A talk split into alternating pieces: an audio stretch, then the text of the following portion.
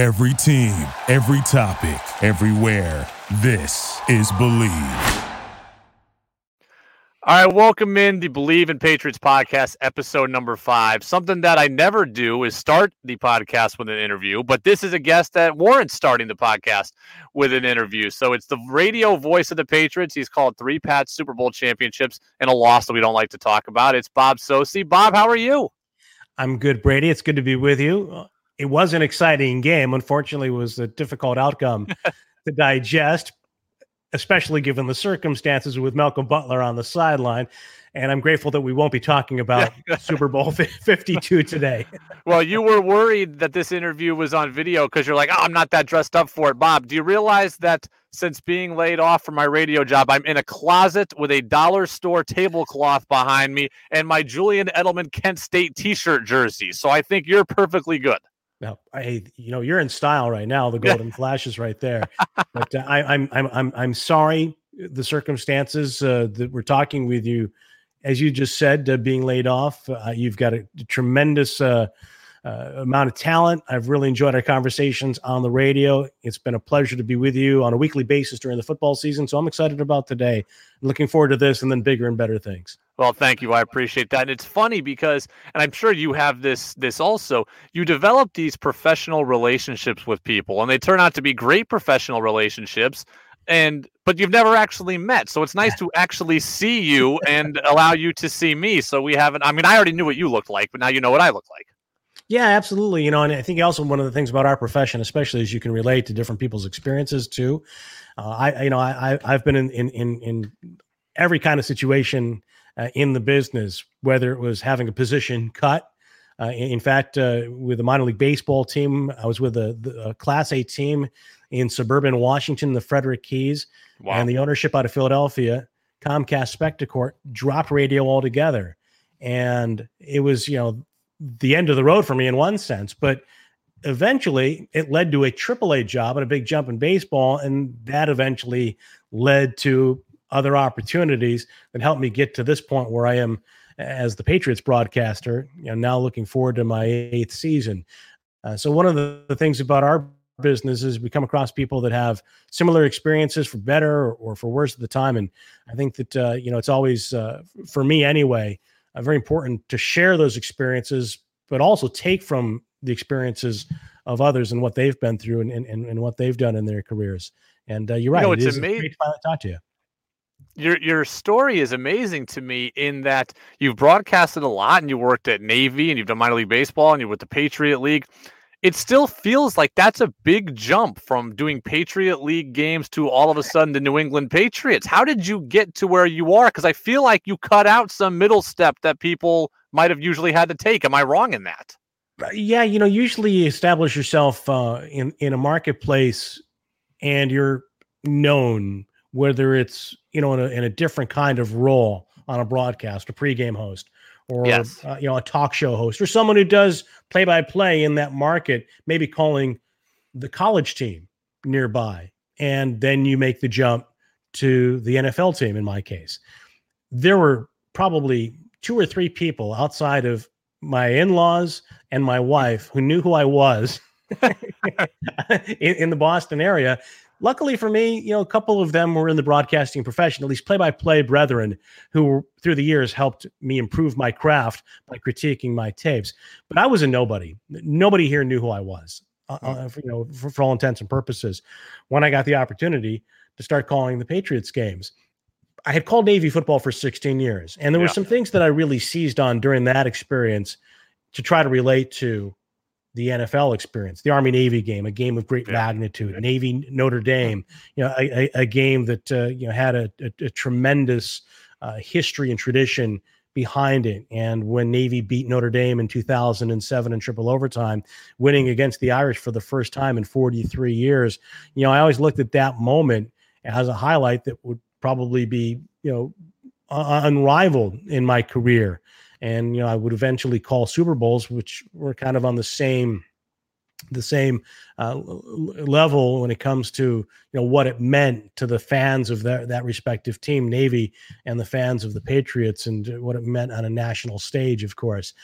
But it was a big jump in some respects. But Brady, I think that, you know, more importantly, is through all those experiences, calling minor league baseball at the Class A level, eventually getting up to AAA, doing mid-major college basketball, doing the Navy game, sometimes in NFL stadiums when Navy played Notre Dame or Navy played Army, and other times doing it in, you know, makeshift press facilities, or so it seemed, you know, in places like North Texas State or some of the other places Navy might have played during my tenure.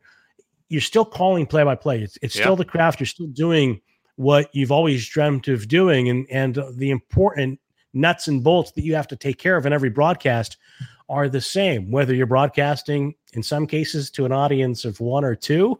And I found that was probably the case in a couple of my minor league baseball stops, or broadcasting to hundreds of thousands of people who are listening on an NFL Sunday on the Patriots radio network.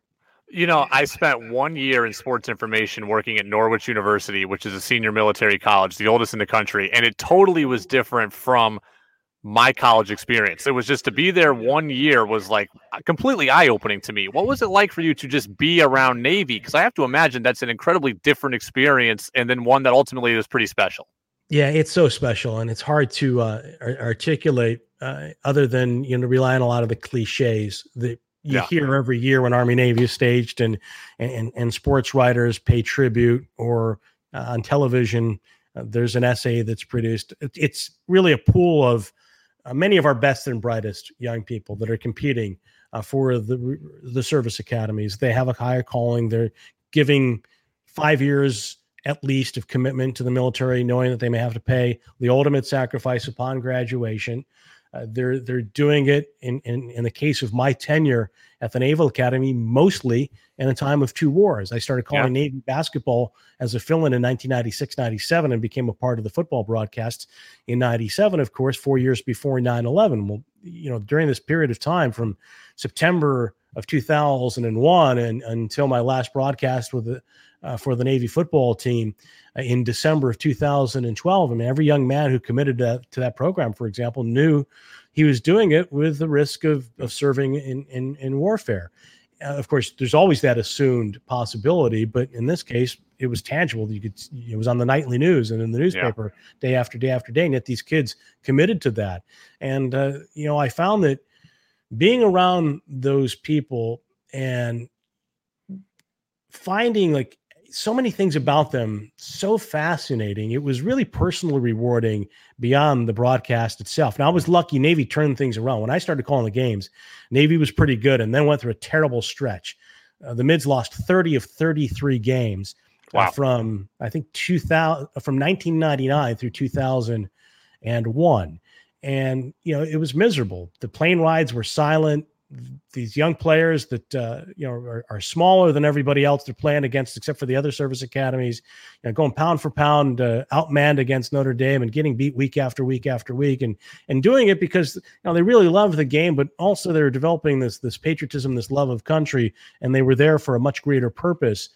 You know, that was hard to see and hard to you know, to process calling their games. I mean, I still was so proud at the time, but then, after Paul Johnson became the head coach and eventually Kenny Montalello, Navy built this strong football program, you know, really a terrific program through the years, and started beating the bigger schools, the FBS schools, and going to bowl games.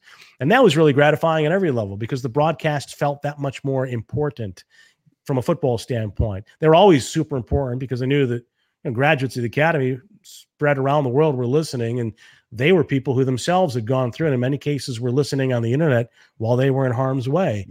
So that, you know, there were different dimensions to it. And I was fortunate to really get the best of all of those worlds, where, you know, I was able to take pride in just having some association and telling the stories of these incredible young people. I wish so many of them would have run for higher office upon graduation and serving their military commitment. We'd be a much better place for it. You know, then beyond that, not to get too political, you know, there was the success on the football field. So, you know, you were going to bigger games and to bowl games and really feeling, you know, a lot of pride associated with that. But there's nothing like the Army-Navy game, the experience of being in the stadium, is something that I think every sports fan, anyone who really appreciates the history of this country and what it's taken to preserve, you know, the best of our ideals, our, you know, at least prescribed ideals, you know, should experience that game from start to finish. It's electric. You get the midshipmen and the cadets. The stadium is split in half between Army fans and Navy fans. You know, these guys are bitter rivals from day one at the Naval Academy.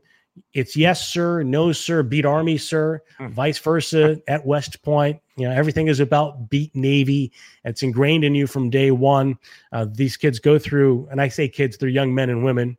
You know, they go through 6 weeks of plebe summer in Annapolis and Beast Barracks at West Point, which is, you know, really probably the ultimate trying experience for any young teenager coming out of high school to endure, and more or less breaking them down to build them up as future military officers. And, you know, they go through that, they sacrifice so much, and then they play this game that's the pinnacle of their careers. Few are ever going to have a chance to play in the NFL. That's not why they're there. So it's their last football game. They love the game as much as any of their other counterparts around college football. And they're trying to beat each other's brains out for 3 hours in December. They play the game. And then when it's over, they stand side by side for the alma maters. Yeah. And you know they're on the same team. And you know that team is going to go into circumstances possibly that are far graver than the outcome of a football game. They're going to be teammates in the Navy, in the Marine Corps, in the case of the midshipmen, and, of course, the Army, in the case of the Black Knights.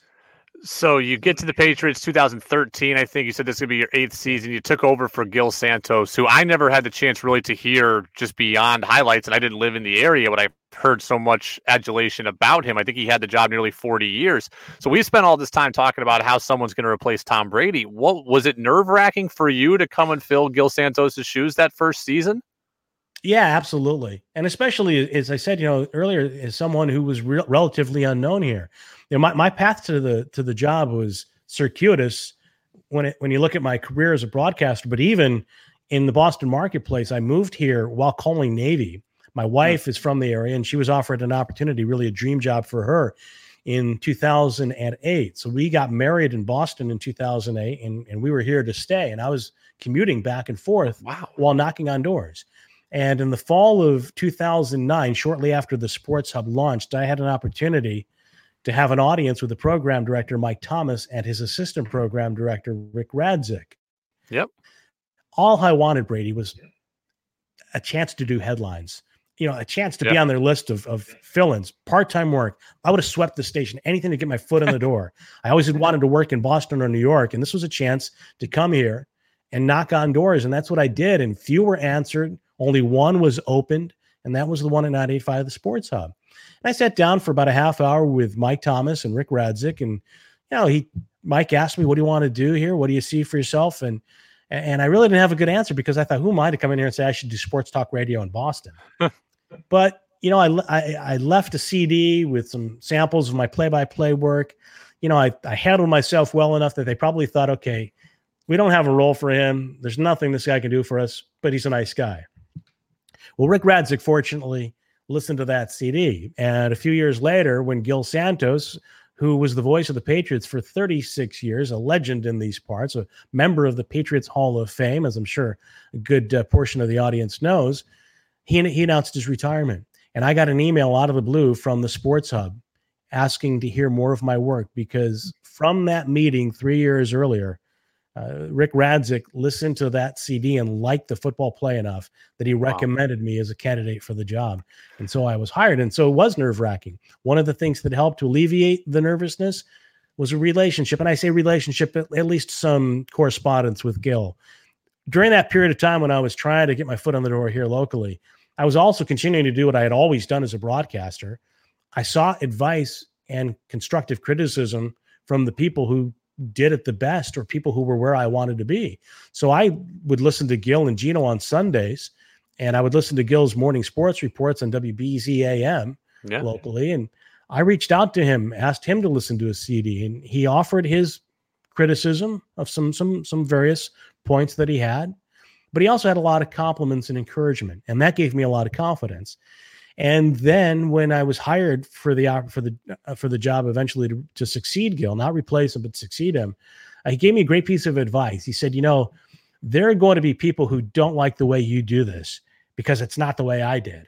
But always remember, there will be people who like the way you do it because it's not the way I did it. So just be yourself, have fun, be yourself, and tell Zolak to shut up. That's what Gil's advice was at the time. And, well, I wanted to ask you about Zoe because he's a character, and I'll be honest. When I first listened to Zoe, I was like, "Oh my God, stop screaming over Bob!" But you guys have developed such a good chemistry, and now I like Zoe's and I like Zoe's energy. I like what he brings. He's incredibly smart at dissecting things. What's the process like of you guys working together? Because you know he's going to jump over you, but you don't seem bothered by it. You seem to just find a way to interweave it in. And I think that's special. Yeah. You know, Brady, it's funny. Cause I think you kind of become oblivious to it. Often I don't even hear what Zoe says with the emotional reactions that I think draw the biggest response from the listenership until I hear the highlights. You know, the show ponies, the unicorns, where's the beef, for example, in 2013, it was our 6th or 7th game together. Or maybe it was the 5th game together when the Patriots came back and beat the Saints on the touchdown pass from Tom Brady to Ken Brell-Tompkins. And I'm calling play-by-play, and I'm just trying to concentrate on not screwing up the play itself. And it's funny, I've had this conversation with a good friend in the business and my colleague and counterpart from Cincinnati, Dan Hoare, because he works with Dave Lapham. And their broadcast is very similar. Dan calls the play, and in mid-sentence, Dave is, you know, hooting and hollering in the background and in breaking in to react emotionally, very similarly to Zoe. And Dan said the same thing. You know, we agree that, you know, you're almost oblivious to it. It's you just call the play, and you're just steamrolling straight ahead, trying to get to a point where you can smoothly now get out of Zoe's way and let him analyze what just happened. And he does that extremely well. He's emotional. He's passionate. I think the fans appreciate that for the most part. He loves the Patriots. He's been a part of the Patriots organization, but he's also someone who will criticize the Pats. Yep. He will dissect what he sees extremely well, like a quarterback should. He'll anticipate the way Tony Romo does, for example, and gets a lot of credit for on the national broadcasts. Scott has been doing that for some time. So I think it just works for us. We're different personalities. I think that's a benefit for us. I think it's helped me gain some acceptance with fans too, following Gil, to your earlier question, because our broadcast is so different than what people heard with Gil and Gino on the call. Had I been, you know, someone who tried to sound like Gil Santos with his voice, working alongside someone who was more of a straight color analyst rather than someone who has those persona, which really is built through his talk show on a daily basis. Yeah. And I think a lot of people probably would have listened to us and looked at us and said, "Boy, what a poor imitation of Gil and Gino. These guys, a couple of clowns." Now, they may still say we're a couple of clowns, but at least it sounds different enough that I think that helped gain us some acceptance with an audience. It was a great broadcast. What's the process like for you in terms of getting ready for the broadcast? When does it start? If the game's on Sunday at 1, are you starting that Monday morning? Do you start it on Wednesday? Are you trying to memorize every player on the opposition? What's your process like? You know, it really starts when one game ends. You go into the post-game press conferences. You hear from Bill Belichick. In the past, of course, it would be Tom Brady and Devin McCourty and some of the other notables. And if time allowed, go into the locker room and eavesdrop on some of the Q's and A's between the media and the locker room and the players there. And you get the box score of the game summary and you highlight it and take notes of what just happened. You kind of recreate the game and the broadcast in your mind. At least that's the way I do it. And if it's a 1:00 game, if we're at Gillette, you know, by the time I get home at night and have dinner and sit down, Saturday Night Football is getting ready to get started. I get the laptop out and I'm half paying attention to the game on the screen and half looking at the computer, certainly during the commercial breaks, trying to read some of the game summaries from elsewhere in the league, particularly with regards to the Patriots' next opponent. And just trying to get a feel for what's the story this weekend in the NFL? What's going on in the league? What happened today? You know, what's going on in this particular game? Watch some of the highlights. And then the next morning, it really begins in earnest. Try to collect as much information as I can on the upcoming opponent. Start preparing what we call in play-by-play spotter charts. In my case, I use a large poster board, and it's laid out so that the depth chart of the Patriots offense and the opposing team's defense are on one side, and you flip it over and it's the Patriots defense and the opposing team's offense. And The positions are, it's a grid of positions with boxes that have all the players' vital information, wow, height, weight, age, where they came from, how they were acquired, and a lot of nuggets, information that hopefully is relevant to that broadcast that's there if I need it. And the process of collecting all that begins on Monday. Again, as I said, online with press releases that all the teams issue. Each team puts out a really thick packet of notes and statistics, media guides, online. You know how many websites there are about in regards to the NFL. It's really one of the challenges. There's so much information. It's easy to get overwhelmed and not know what's really appropriate. But all that starts really on Sunday night and in earnest on Monday. I go down to Gillette Stadium during a typical season for the media availabilities, 45 minutes of open locker room, and try to talk to some players, hop on conference calls with Belichick and the coordinators early in the week, go to the coaches' press conferences later in the week. Things are going to be different this year because of COVID and the protocols and the restrictions. But all the while you're doing all this in the build-up to Sunday while watching video to supplement it. I try to watch the television broadcast of the last game or two of the upcoming opponent just to get a feel for what we're going to see, get to know that team a little bit better, and then refresh all those notes and all that information I've accumulated just before the broadcast. Go into the booth on Sunday and sit down and really bear down during warmups. Try to identify players while they're warming up at their positions and associate different characteristics with the way they run, their hair. Do they wear a towel on the belt? Red gloves, white gloves, red shoes, black shoes. Julian Edelman wore red gloves. Danny Amendola wore white. James White wears dark shoes. Sony Michel wears red shoes, typically.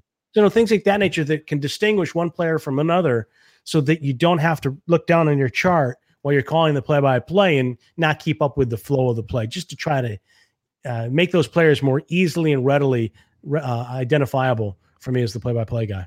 How much is somebody in your ear in the course of a broadcast? Hey, go to break. Hey, you're coming back from break. Hey, the tackle was made by 58. How much are you dealing with there while still delivering the broadcast that we hear? Yeah, in television you get that. Certainly it's constant throughout because the producer is always in the headset of the broadcasters, and the director will sometimes be in your headset. In our case in radio, it's not as often. Now with the Patriots and our booth setup, we don't have a designated spotter per se.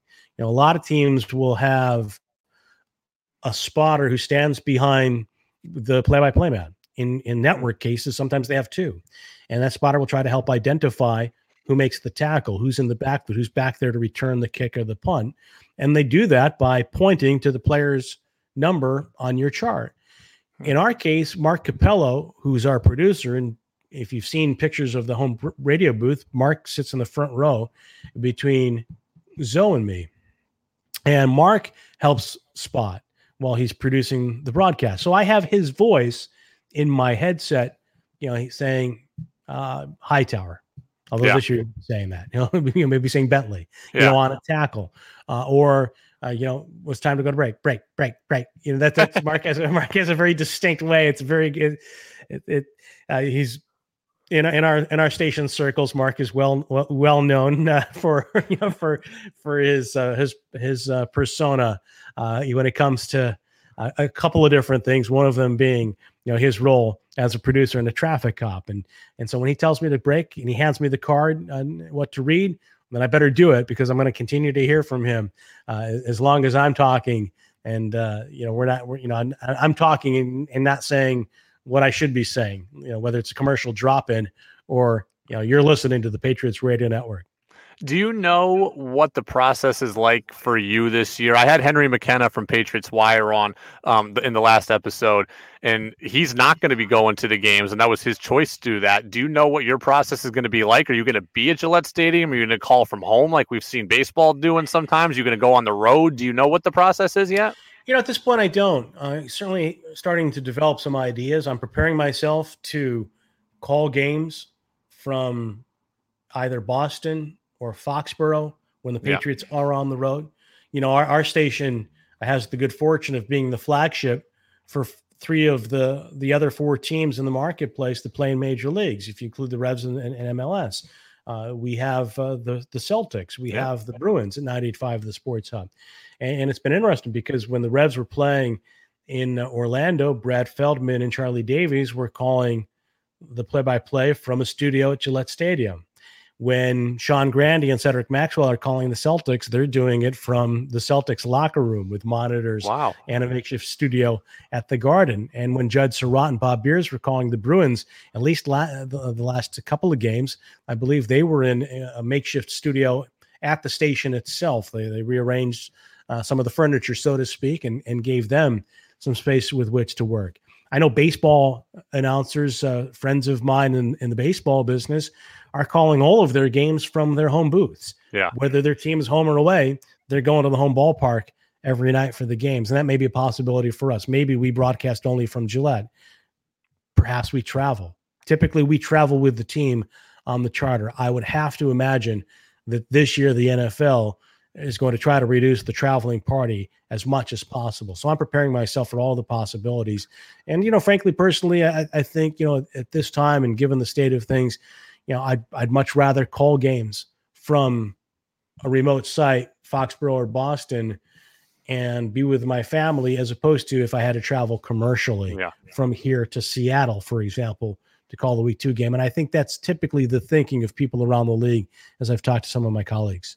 Bob Socci, voice of the Patriots. You hear him on the Patriots Radio Network. He is one of the best. Bob, I appreciate your time as always, and I look forward to hearing you for hopefully a full slate of Patriots action this year. Stay safe, and we'll talk to you again. Thank you. Brady, I really appreciate it. It's good to talk to you once again. It's good to see you for the first time as we talk, and I look forward to doing it again. Take care and be well. Thank you, Bob. Appreciate it. There he goes. That is Bob Socci of the Patriots Radio Network here on the Believe in Patriots podcast. Again, I've never started, and again, never in quotes, you know, 4 episodes in, this would be in episode 5.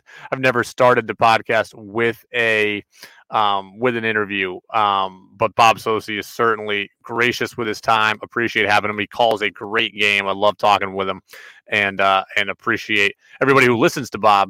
And then also Bob for coming on. So remember, Believe in Patriots podcast. You can follow us on Apple Podcasts and Spotify. You can also watch on YouTube. All the episodes are on YouTube as well. Some of them will have more video components than the other. This one will be full video.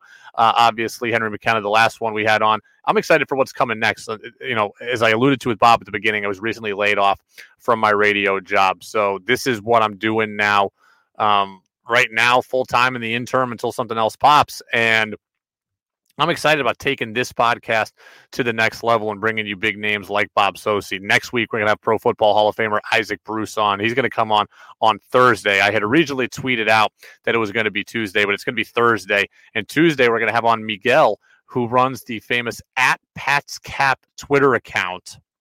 And he's got all the answers on the Patriots money. He's a great follow, and I'm looking forward to talking with him on Tuesday's show. So a lot of fun is coming. This is going to be, hopefully, the place where you get your premium Patriots knowledge. To Bob's point, it's going to be a season unlike anything that we have ever seen before. And I'm excited for it. There are certainly people that aren't. I want it to be done safely. That's first and foremost. I know some people have opted out. Obviously, the Patriots have been impacted a lot by players who have opted out. I don't know what this league's going to look like this year. I don't. I think it's going to. There's going to be impacts week to week. There's going to be impacts month to month, and through the season as a whole. The Patriots may be the beneficiary of a team who loses a player that's important to them over a positive test or even a false positive test, and it could go the other way too, where their Patriots are impacted negatively in that way also. You just don't know. I want everybody to be safe, but I'm excited to see football. I'm excited to see Patriots football. This is a team that a lot of people thought that they were on their way to being boring. I don't think that maybe not being as good is boring. I think that there's value or there's fun in the unknown. For the last 15 years, it's been, hey, win the Super Bowl or it's a failure. That's not the case this year, at least to me. You take out Tom Brady, you take out 8 other players, you know, at least as of when I'm recording this, 8 players who have opted out of the season. You take out a large portion of the defense who you lost to opt-outs and free agency as a whole, it's hard to sit here and say win the Super Bowl. A couple of weeks ago, I did an episode where I said I think they can be a player for the division title.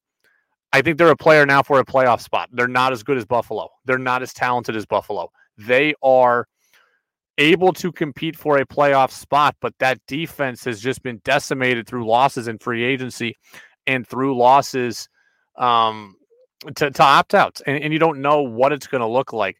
I do know that I'm excited, though, and Cam Newton is in Foxborough, and Bill Belichick, predictably, not given anything concrete about Cam. He wouldn't say anything big about Cam. Cam hadn't even been able to talk yet as of the time that we're recording this. You knew this was going to be the case through all of the glitz, through all of the glamour, through all the Instagram videos. You knew that once we got to training camp, there would be a business workman-like mentality to everybody here. Belichick wasn't going to go and hug Cam and wear a funny hat. Cam wasn't going to come on and say, I'm the greatest. They're here to work. When the season starts, you'll see the different Cam. And you'll see the Cam I think that we want to see, where as long as they're playing well, Cam is Cam. But you were not going to see that right now. So this doesn't surprise me at all. As you go, as you get into training camp, things to watch for, man, it's Sony Michel. He started camp on the PUP list. Certainly no doubt that he's going to play not only this season, but play a lot this season to be ready for week 1. But this is a make or break year for Sony Michel. And they won the Super Bowl his rookie year, and he was a big part of it. So I don't think that Sony Michel is a bust. I would never say he's a bust. They drafted him. He carried him through the playoffs in his first year. He was a major part of him down the stretch, and he helped carry Tom Brady to his 6th title. You'll be forever grateful for that and happy to have had Sony Michel. He has justified his draft selection as far as I can tell. But it's still a make or break year for him in terms of finances and his role on this team. Injured his first year, injured off seasons, another surgery this year, injury in college. He doesn't catch passes. He didn't have a big burst last year. There are questions, a lot of questions about Sony Michel. They brought in Rex Burkhead. They brought back Rex Burkhead. Why? He could have been a cap casualty. They brought him back. Do they not trust Sony Michel? They got JJ Taylor, the undrafted running back out of Arizona, who now might make the team because of all these opt-outs. Why? Do you not trust Sony Michel? They drafted Damian Harris in the 3rd round a year ago. Why, when you drafted a running back in the first round a year ago, are you drafting more running backs? I don't know that they trust Sony Michel. Sony Michel needs to come out and have a good year and alleviate some of the pressure that I think is there on Cam Newton and be able to help this team move forward. And he's in year 3. They've got him for 5 years if they want him, but they could not exercise the option and take him for 4 years, in which case he's got to start to establish some value around the league. They're going to need him this year, and he's got to be ready to carry a significant load. On JJ Taylor, by the way, out of Arizona, he may be the undrafted guy I'm most excited to watch. Go watch his highlights on YouTube. JJ Taylor, Arizona. He's a little guy, bowling ball. I think he's 5'6", if I'm remembering correctly. Little guy, bowling ball mentality, good speed, good elusiveness, good power, returns punts, can catch out of the backfield. I want him to return punts if he makes the team. I'm done with Julian Edelman returning punts. I don't need him getting hurt. This team does not have enough depth offensively to absorb an injury to Julian Edelman. Mohamed Sanu, he's off the PUP list. I actually feel okay about the Patriots offense as long as everyone is healthy. And no one in the NFL is always healthy, so it's going to be a moot point. But if you have their staple of running backs, and if you have Michel, and if you have Burkhead, and if you have Harris, and then there's Taylor, and then there's Edelman, and then there's Sanu, and then there's N'Keal Harry, I feel okay, even though they lost Marquise Lee, and that's a loss. Trust me. Just in terms of more depth, I still feel okay about where the Patriots are at offensively, and I think Cam is going to need to, but more importantly, I think he can elevate around him. As I record this, Patriots have $35 million in cap space all of a sudden. They had no money at all forever, and now they have $35 million in cap space. What should they do with that money?